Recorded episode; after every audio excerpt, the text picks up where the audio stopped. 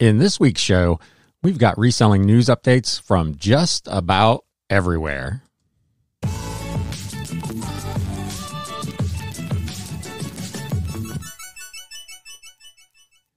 What is up, Galaxians? Welcome to your weekly dose of the Galaxy CDs, Rocks, and Flips Reseller Talk podcast. this is your first time here. I get tired of saying that.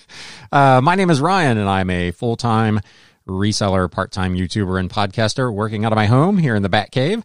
And this channel is all about the flip life. Every week, Wednesday at 10 a.m. Eastern, we go live on YouTube. So if you are here this morning, I know there are already several people in the chat. Thank you for coming by. You can get caught up on at least the stuff that I think is relevant and interesting news in the world of reselling that you may have overlooked throughout the week. Um, and we'll recap usually a few things that I sold, although this week, I must say, it was not very impressive. So, uh, with that being said, let's get into this news. News updates. So, the first thing, if you are watching live today, in addition to thank you for being here, uh, or catching this before Thursday, the 11th of November, remember that tomorrow is Veterans Day, and the United States Postal Service will not be operating. So uh, get your shipments out this afternoon, or be aware that you're not going to be able to get them out until Friday. I don't know. I don't know if eBay and Etsy and the various sites send out any kind of notifications for anything like that. I know there was a holiday not all that long ago where eBay actually continued to tell people that they needed to ship things even though shipping was not available. So we'll see how that all shakes out. But with that, let's get into uh, the other reselling news. We're going to start today with eBay. And uh, how do you like this fancy new window? Boy, StreamYard just continues to update things. Uh, if you are watching the YouTube version of this, they gave us yet another layout option. Uh, so I can actually have the news appear full screen. So maybe you can read it if you're on a on a smaller device. Anyway, uh, eBay has announced the launch of the eBay refurbished.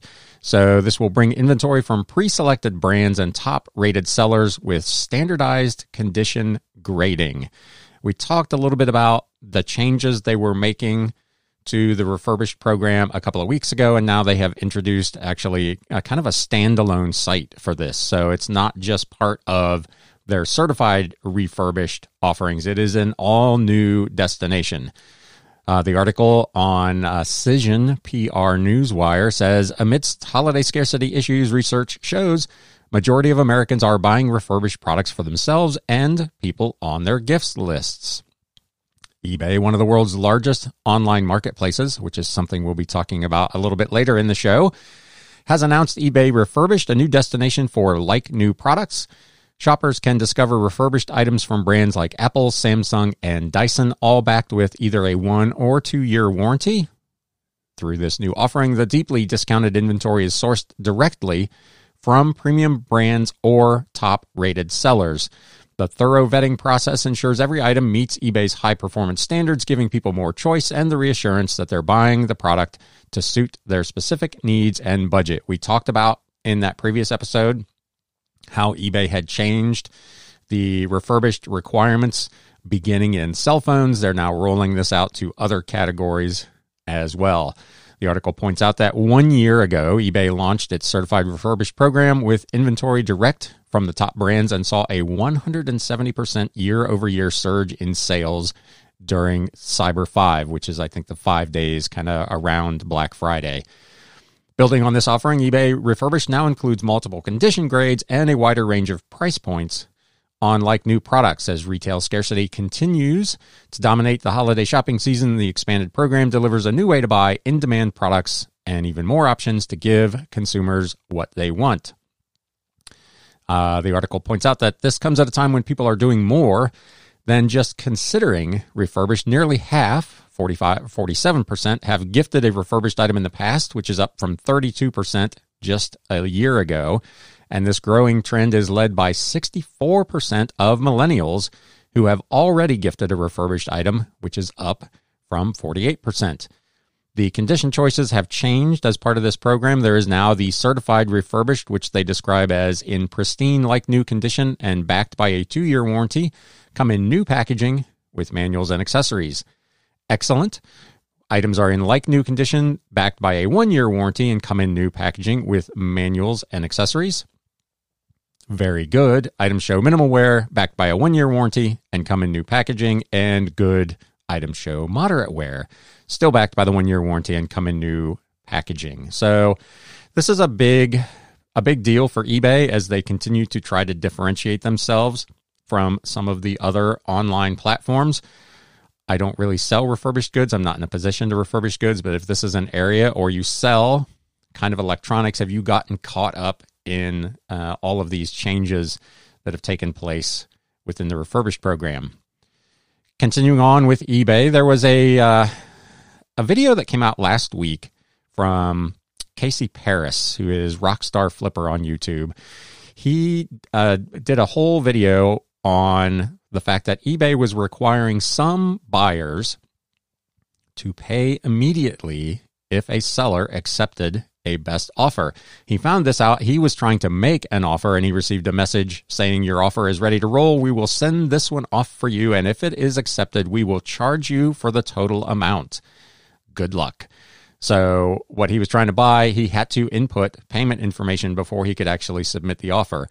During last week's earnings call, the eBay CEO told Wall Street analysts that eBay had effectively eliminated unpaid items on fixed price transactions and had continued to reduce this issue for best offers.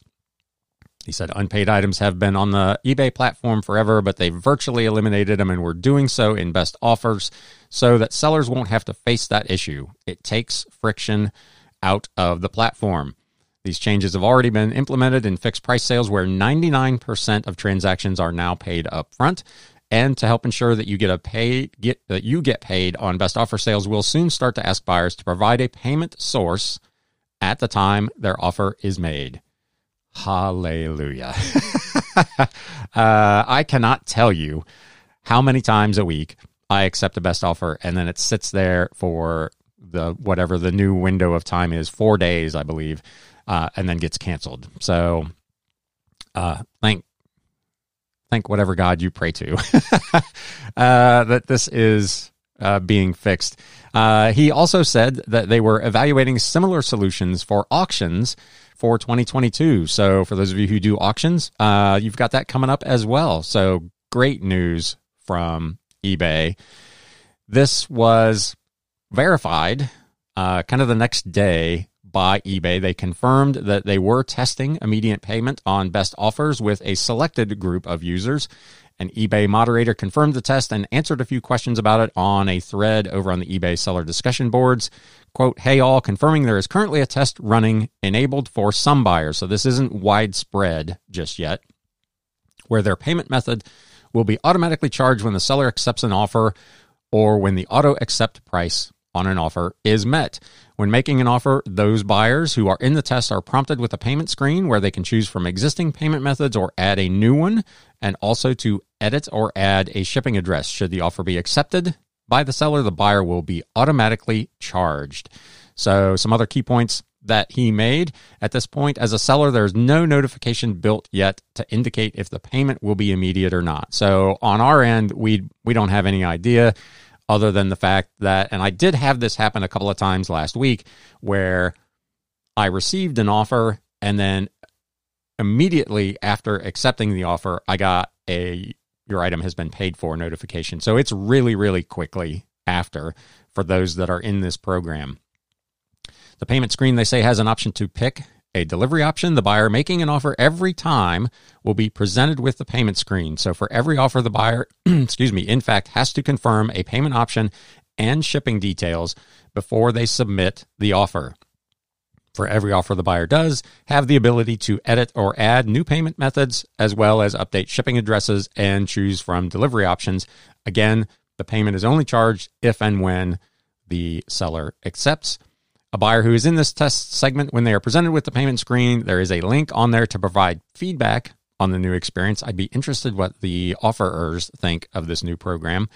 The team is constantly reviewing these feedback and will be used to share the product into a better product. I think they meant shape, but uh, if you're in the test group and you are prompted for payment, this is the only way you can submit offers. So you you don't, as a, a buyer, have an opportunity to opt out of this. If you're in the program, you are in it. So uh, TRB Collectibles immediate payment on best offers is fantastic. Yes, indeed, that is that is great news. uh, eBay has also updated uh, eBay stores. They had talked about this in the fall seller update. They talked about it on their earnings call, and now they have rolled out some of these changes. There is now a dedicated store tab in your seller hub. You can easily set up and manage your store and access all the latest store features from your one stop shop in Seller Hub. There's now an About tab in your store. You can set store policies, so you can set expectations with your buyers around shipping, return, and business policies. So there's actually a place for that on your storefront. Inventory strips. Choose which items your buyers see first by adding up to four inventory strips, each with up to six items. You can choose from topics such as featured items just in holiday collection and more. So, in place of just the one set of offers that you used to be able to show on your store, you can now have multiples of that. There are visual categories. You can have up to six, each with its own custom in- image in a visual shop by category section. And there are now marketing banners also available to grab buyers' attention and highlight products, sales, or promotions with clickable marketing banners.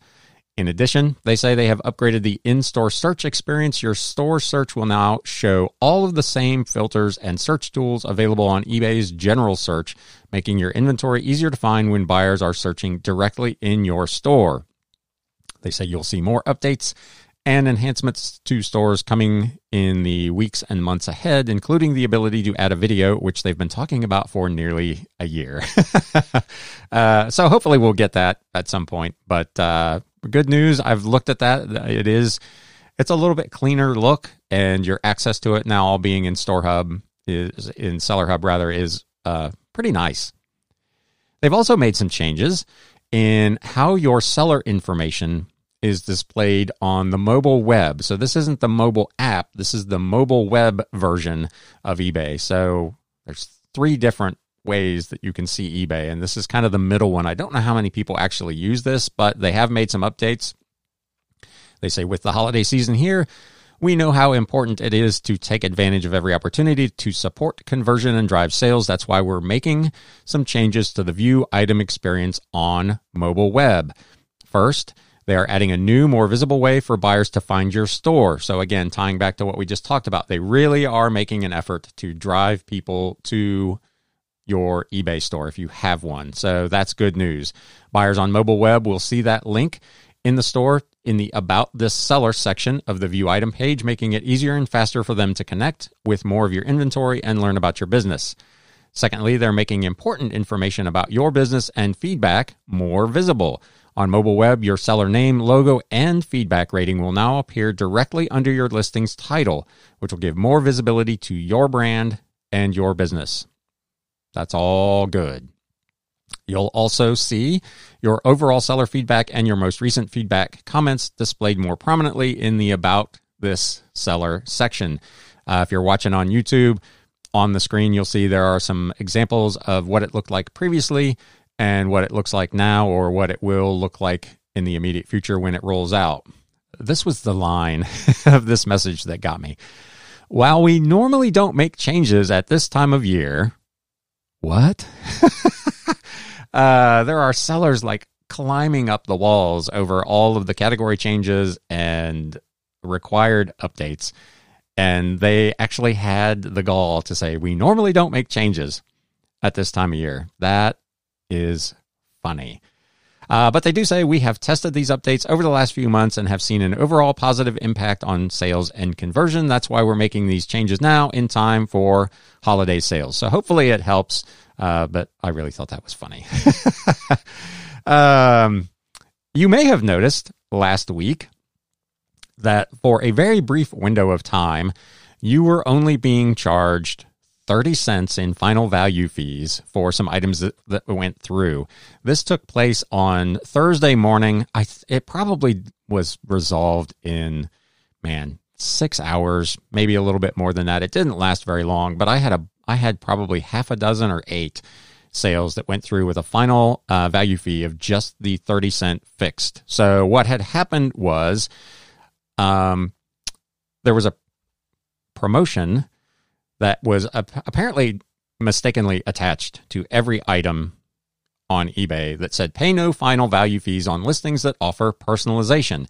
So I knew immediately that it was a glitch because I don't have any items where I have selected personalization options. So I knew right away this was something that was a mistake that eBay would eventually catch it and fix it and I assumed quite correctly that within very short amount of time they would also charge the variable portion of the final value fee which they did in fact do i think the next day.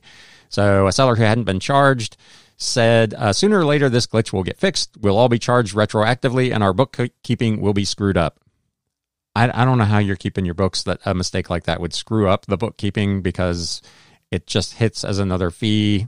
I, I don't that one I don't really get. Um, it took no time whatsoever for me to go in and add those additional fees into my accounting software. So it wasn't that big a deal, but it was really interesting that morning because my fees were super low, uh, which was nice, but unfortunately, it didn't last. So that will wrap it up for eBay. We're going to move on to PayPal, which I don't think a lot of us are still using, but they have made a couple of changes this first one is more probably of an update. They are revising their seller protection program, and they say it will now require sellers to provide a quote, online verifiable tracking number. This news, uh, according to e-commerce bytes, was embedded in PayPal's announcement that it is updating its user agreement.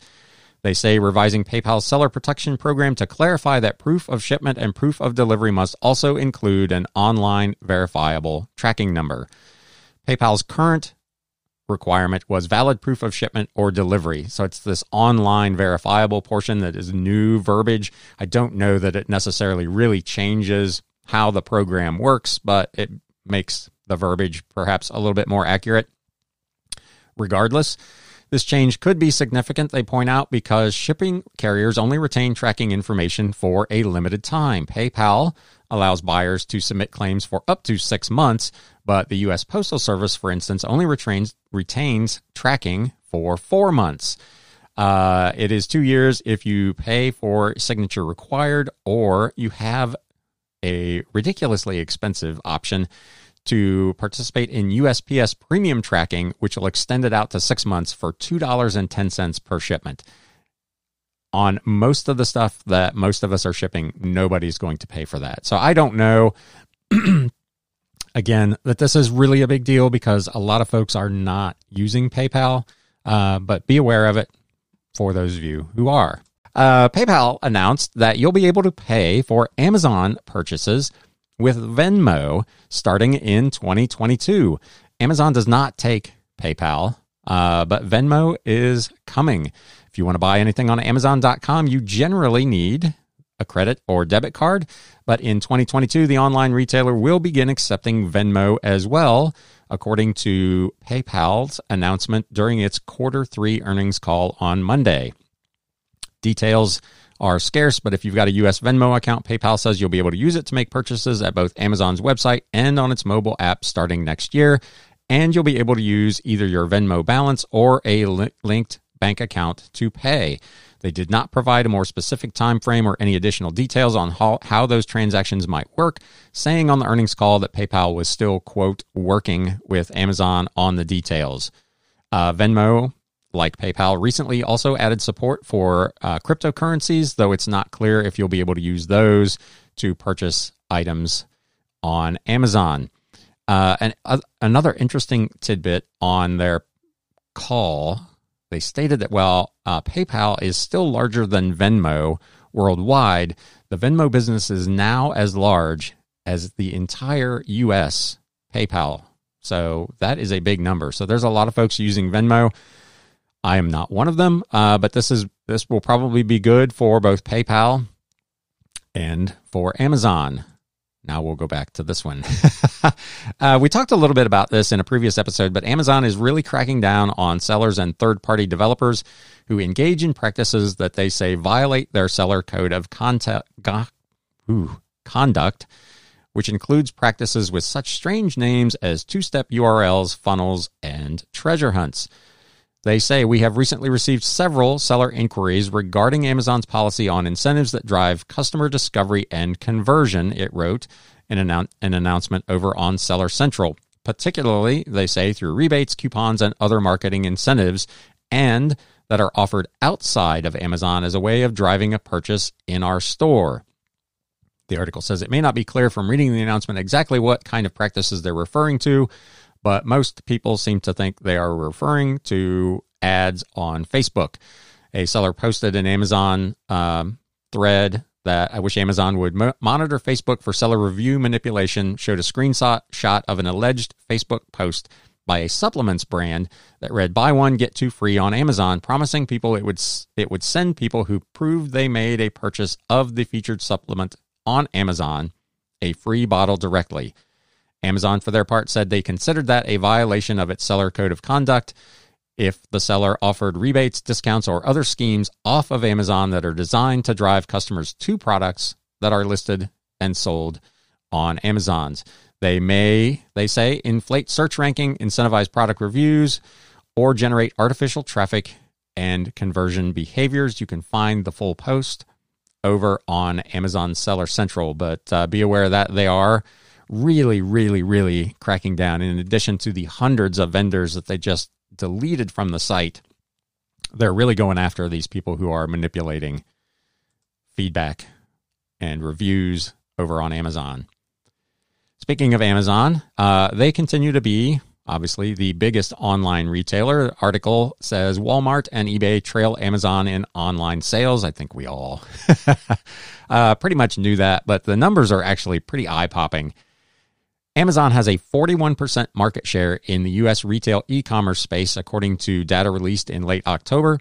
Their nearest rival, which is Walmart, comes in with only 6.6%. So almost a, a sevenfold difference. Uh, eBay is third with 4.2%. So uh, remember back in the olden days when eBay and Amazon were roughly the same size? Man, that ship has sailed. Interestingly, the article also points out that unlike eBay, Amazon sells goods, of course, directly.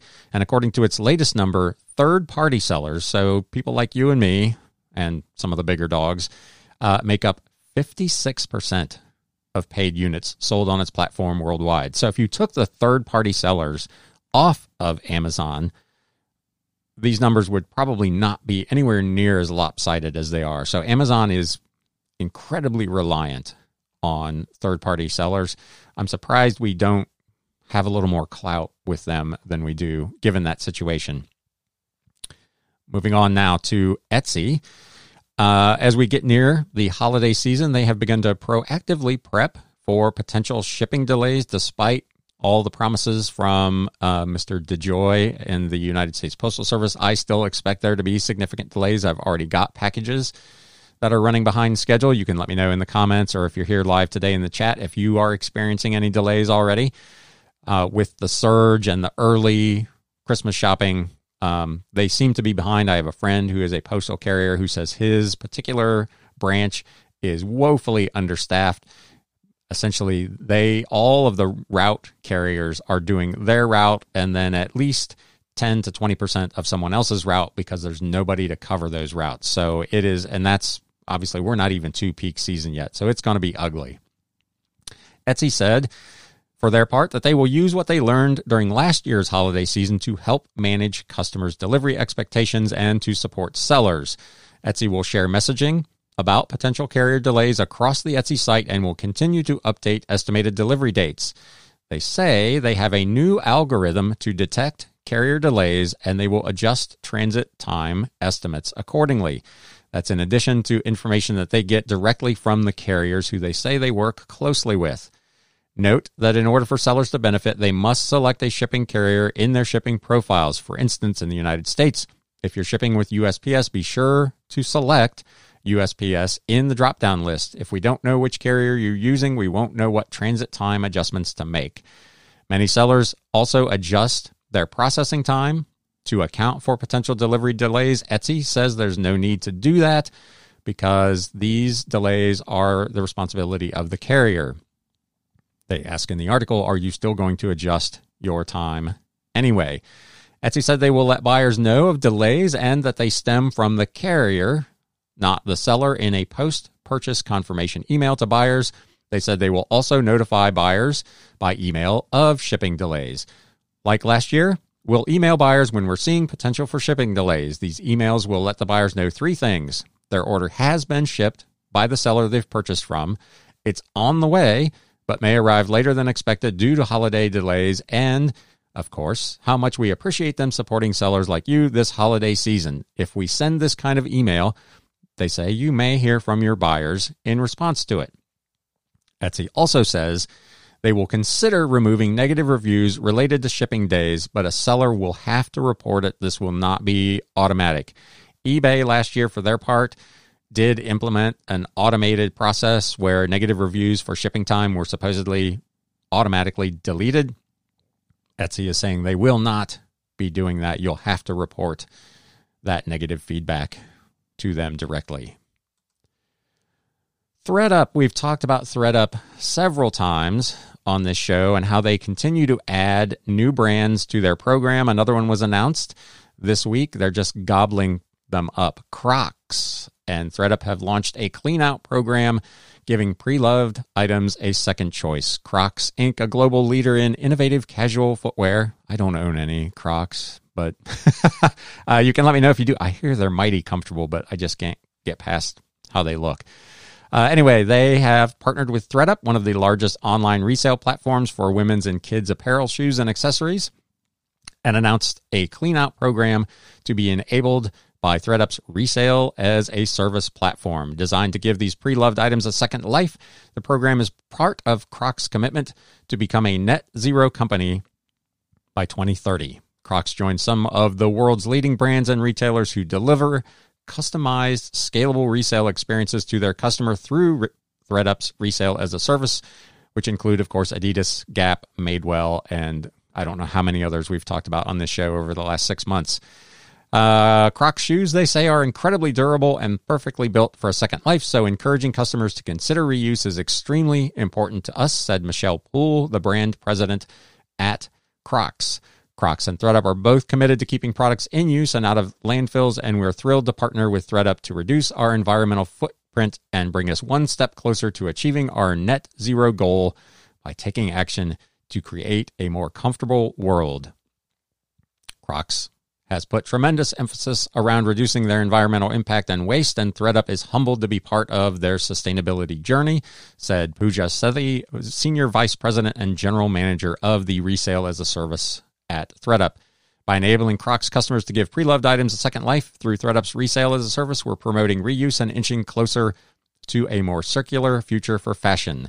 This program began on November 4th, so it is working right now. Crocs customers in the United States can generate a prepaid shipping label from thredup.com slash Crocs. Fill any shippable box with apparel, shoes, and accessories from any brand and ship it to ThredUp for free.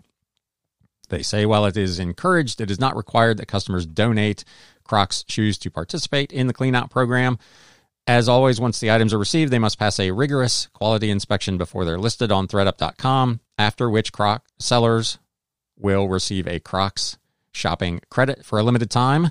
Crocs is providing an additional bonus to encourage customers to participate. The credit can be used to purchase any items in store or online at crocs.com. So uh, they just they just keep growing and growing, uh, but they keep not making any money.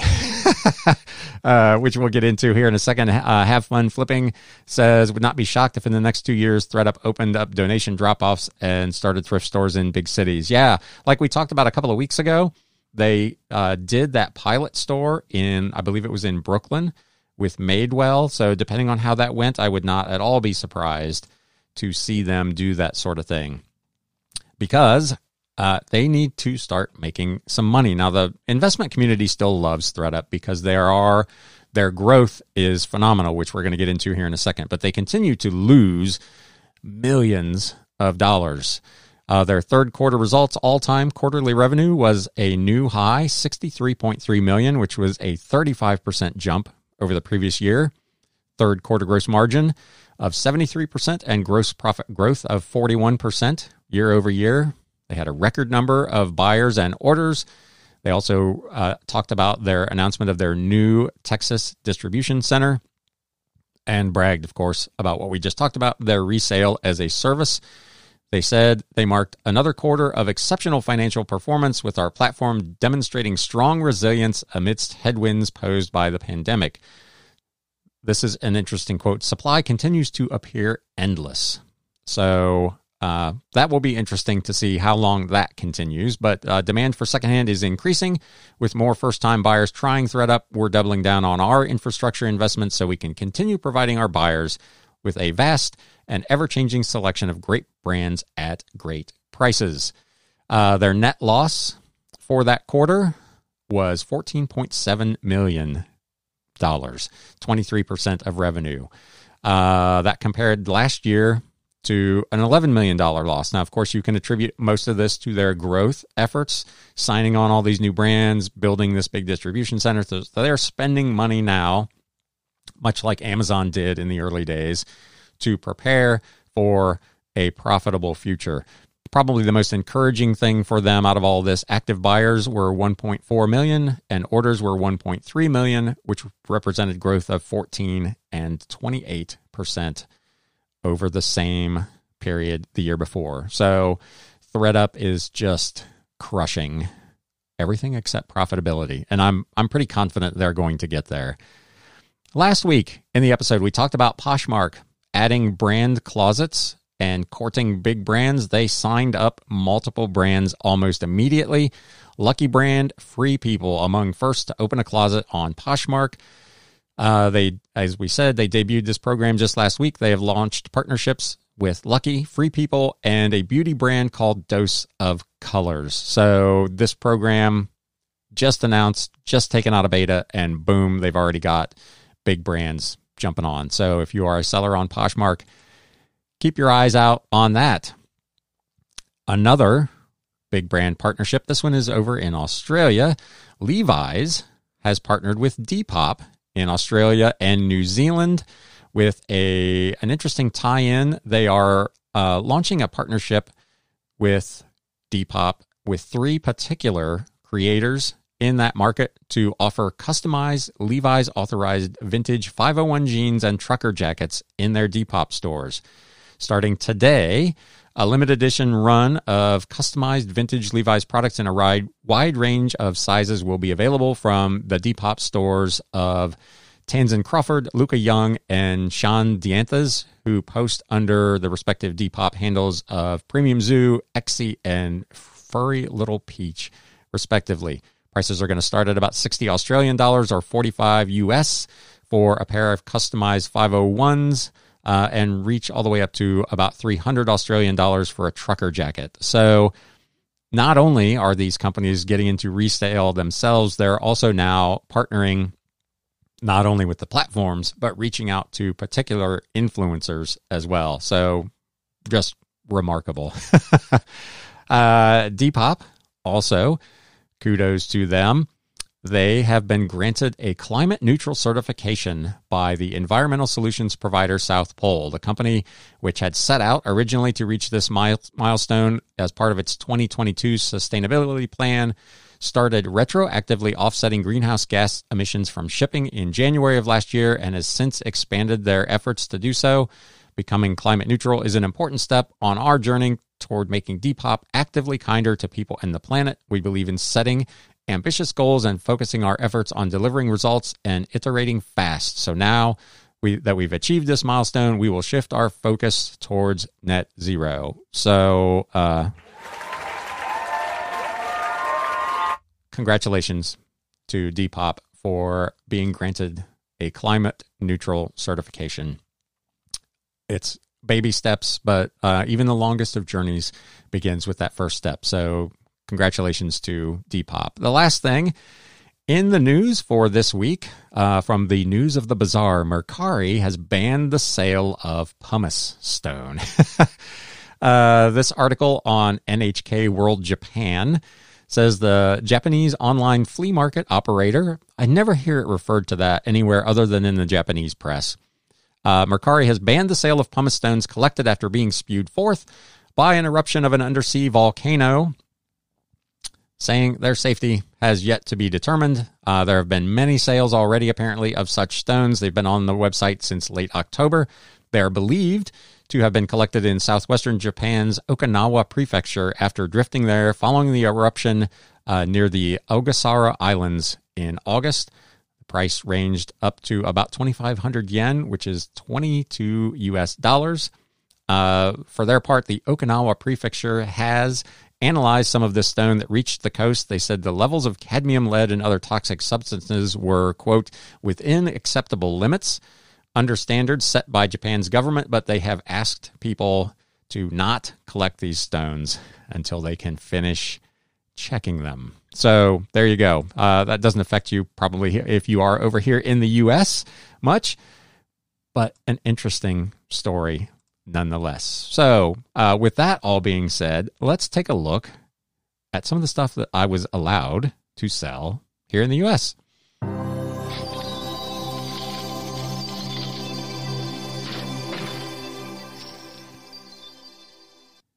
So it was not, it wasn't a bad week, but there were no real big hitters. And I had, interestingly, my best weekend ever on Mercari. It was crazy good. I think I did nine sales, which nine sales doesn't really sound like a lot, but normally in a weekend, I'll do one or two on Mercari. And this week, they just kept coming. And they were actually, for the most part, the bigger sales that I did last week. As you'll see as we go through, I think I've got nine here today. None of them are particularly huge. Uh, the week on balance, there was enough stuff that it came out okay, but it was just there's no big hitters, so there's nothing here super duper exciting, but hopefully you'll find some stuff interesting. This first item, this is one of those that I show from time to time, even though it's not really big money, just to remind you that there's money in stuff that you might not ordinarily think there is money in. This is a selected Lazarus restaurant recipes cookbook. So Lazarus was a kind of a regional department store chain here in the Midwest. In Ohio, it was Lazarus, Shillito's, Rike's, they all merged. They all fell under the umbrella of the Federated Department Stores. They have all since been rebranded as Macy's. But Lazarus, as many department stores did back in that day, had a fairly nice restaurant and they had some pretty interesting stuff on their menus. Part of the big haul of free stuff that I got, as I was rooting through the boxes, I stumbled on this old cookbook a recipe book. It was only like 50 some pages. And I thought, you know what? I'm going to look and see. And of course, there's nothing like it anywhere on eBay that I can find. And I there's a lot of nostalgia for the, the days of the department store because it's kind of a dying breed. So I threw this thing up there. My cost of goods sold is zero, so uh, I pay for a premium store. It doesn't cost me anything to list. So I threw this thing up there for $19.99 or best offer plus shipping within about four days, I had an offer for sixteen ninety nine plus shipping, and sent it on its way. So again, not huge money, but I probably do four to six sales like this a week. That's an extra 100, 150 bucks. How do you say no to that? This is another. Uh, this is a songbook actually that was also part of that free lot. So again, cost of goods sold is zero. Puccini's La Rondine, The Swallow, Canto e Piano vocal score from 1969. This was a really pretty rare piece. I only found, I think, one that had been sold on eBay over the last year in Terapeak. So I listed this thing, I think, at $29.99 or best offer. This is another one that I received an offer on of $24.99 plus shipping. So I went ahead and sold this. Old songbooks, sheet music. Some of it, it's a lot of work to go through and to research for not necessarily always a lot of reward, but every now and then you'll hit one that's worth 10, 15, 20, 25 bucks and they're they're probably worth listing. I don't know that I would probably buy a lot of these individually, but when I can get them in big lots and my cost of goods sold, like this one was zero, but a lot of times I can get them for less than 10 cents a piece. Uh, it's usually not difficult to bust out of the lot. First sale for the week over on Mercari. There are going to be several. I think I've actually got more, Mercari sales here this week than I do eBay sales, which is really unusual. Uh, Seiko, I think. I can't really tell how this is pronounced. A 12 Days of Christmas jigsaw puzzle collection. This is 12 individual 100 piece puzzles in a box. I picked this up at a garage sale back in the spring, assuming that when we got closer to the season, this would be something that somebody would want. I paid, I think, $2 for this. It sold for $25 with free shipping. This was an interesting one. I didn't do as well on this as I anticipated. Um, this is a a model from Revell from 1966 of the Mayflower. This was in its box. The box was opened, but the model appeared to be complete. I paid, I think, nine dollars for this at a garage sale. I had it listed for thirty four ninety nine, and nothing. No watchers, no questions, no nothing. I finally had somebody that reached out to me and asked me to take a picture of a particular piece of this model, and if that piece was not broken, he would buy it. That piece, in fact, was not broken. However, he did lowball me. uh, I had this thing listed for thirty four ninety nine, or best offer. My minimum acceptable offer was twenty five bucks. He was down to one offer remaining when he finally hit twenty five dollars. I decided to cash out of this thing and just move on with life. So twenty five dollars plus he paid for priority mailed shipping on this model from 1966. My man uh, Derek over at Fundamentals of Side Hustling, he does so well with models and I just I can't find any and when I do find them I can't find them at a good price so he's really got he's he does so well with those and I'm so I'm so envious uh to be honest but um this it's it's gone. It's out of here, and I got my money out of it. So, uh, Jim Lucas says I have two of those cookbooks. I've seen the later ones go for forty bucks. Bolos for me, absolutely. Soup recipes are great in the Indianapolis area. There's a lot of nostalgia for these. Yeah, they're again the old department stores, particularly the ones from prior to everything being rebranded to Macy's. So if it still has the regional connection, like Shillito's, Lazarus, Rike's uh, Goldman's, all of those, uh, Riches, I think was another one. Those all have a certain nostalgia factor about them that make them worth, again, not necessarily huge money, but pretty decent money. Next up, back to Mercari. This was an interesting, again, part of the free haul that I did a couple of weeks ago. So I've got nothing in these books. There was a probably, I think there were nine total 1950s era and 60s era Ian Fleming James Bond paperbacks. So old vintage with the old look. They all had this a similar style of cover. And I broke these up into lots of three. One of them sold immediately on eBay, and then I had a customer reach out on Mercari that was looking at two individual lots. I had them priced, I think I want to say at $17 each plus shipping. He asked if I would combine them and cut him some kind of deal on the two lots. So I created a custom listing. I edited actually one of the listings to include, as you can see, updated six book 007 paperback lot. I charged him 27 bucks because I was going to save $3 on combined shipping. And these are on their way, $27 minus what I had to pay for shipping, which was still, I think these still went out for $3.82. So this was a pretty profitable sale, again, considering cost of goods sold was nothing. This was a nice book from 1929. I picked this up at an estate sale for a dollar back late winter, early spring. Look Homeward Angel from Thomas Wolfe. This was a modern library giant edition in its dust jacket. If you're watching on YouTube, you can see from the picture the dust jacket is not in particularly great shape. As I've talked about here previously, as long as it is not just completely falling apart, I usually leave them on the book because people prefer to have them.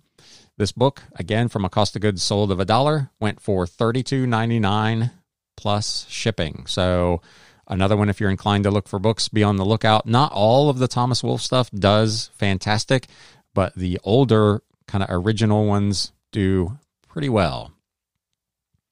I've talked about bound magazines here, gosh, numerous times on this show. This is part of a set that I picked up well over a year ago The History of the Second World War. This was volume three. I had the bound, I think it was, I want to say 12 issues per binder. And I had maybe seven or eight of these and sold all of them except volume three almost immediately for $32.99 with free shipping. And this one just sat here for the longest time. I finally had a customer on Mercari that reached out to me with an offer of $28 with free shipping. And I sent this thing on its way. So, again, be on the lookout for bound magazines, um, particularly anything historic, the history of the Second World War, this particular volume notwithstanding, they all sold for good money and fairly quickly. This was a pretty nice sale. I picked these up at a garage sale for 10 cents a piece back in early summer. Um, a vintage 90s book set. These were called Girl Talk. I had 14. I don't know how many there are actually in this this series, but I got these, like I said, for 10 cents a piece with a bulk buy of a bunch of other books. I had this thing listed over on Mercari for $49 with free shipping. My cost of goods sold at 10 cents a piece is a buck 40, so that's a pretty nice flip. Uh, and now I believe it is time for the flip of the week. Also, $49. This is something I picked up at an estate sale for 50 whole cents. Your Days Are Numbered, a manual of numerology for everybody from by Florence Campbell. This is a trade paperback from 1987. I do reasonably well with anything astrology, tarot, numerology, all of that stuff. People eat that stuff up. This is one, again, I own it for next to nothing. It sold for $49 with free shipping. It went out of here media mail for $3.19 plus the cost of the poly mailer minus my fees. Pretty nice sale. Not, of course, not hundreds of dollars, uh, but a, a nice way to end the week. I just love these old books. uh, they do pretty well. They're not again. They're not necessarily huge money, uh, but they're easy to they're easy to list. They're easy to ship. They're easy to store. They're I just think they're I, I love media as we've talked about on this show previously. So, with all of that being said, uh, greetings to everyone who popped into the chat and did say hello today. If this is your first time here, and you're not a subscriber, please consider subscribing or following the podcast. I would appreciate it. If you're watching on YouTube, you can do me a favor and whack that thumbs up button to let YouTube know that you enjoyed this video. Uh, a couple of just quick announcements. I have also, for anyone who is interested at all in kind of my thoughts on music or what I listen to on music, um, I started another podcast. The first episode went live yesterday. Uh, it is called Ryan's Random Record Hour. I think I have a link here. Yes. It is only available on Spotify, but essentially what I'm doing is I'm spending roughly an hour each week highlighting particular songs from current times to olden times that I think people probably should have listened to or should be aware of that they may not have ever heard. It is, like I said, a Spotify exclusive because of the licensing rights for the music. I will discuss the history of a song, what it meant to me, how I discovered it, and then I will actually play the full song. If you are a Spotify premium subscriber, you will get to hear the entire song. If you are not, a Spotify premium subscriber, you'll hear a 30 second clip of the song, enough to maybe let you know if it's something you like or not. So, if you are a music fan at all and you'd be interested in that, I did put a link in the chat to the Spotify show. Um, I would appreciate anybody who wants to stop over there and take a look. Uh, Ryan's Random Record Hour. So, the first episode is all about female vocalists. I've got 10 songs on there. So, go check that out and let me know what you think. With that, uh, again, good morning to everyone who stopped by the live this morning. I appreciate you guys taking a little bit of time out of your day. For those of you who are catching the replay, please feel free to leave a comment. if you're listening to the podcast, there is a link in the show notes to send a voice message. If you'd like to comment on anything you heard here today, you can do that, and maybe I will play it in a future episode. So I hope everybody has a great week. I hope you're selling a lot. I hope you're getting geared up for fourth quarter. If you've got a death pile, there's no better time than now to get that stuff listed. So let's get busy. And now it's time to sell. Thanks, guys. You have been listening to the Galaxy CDs Rocks and Flips Reseller Talk podcast. Thank you so much for tuning in, and we will catch you again next time.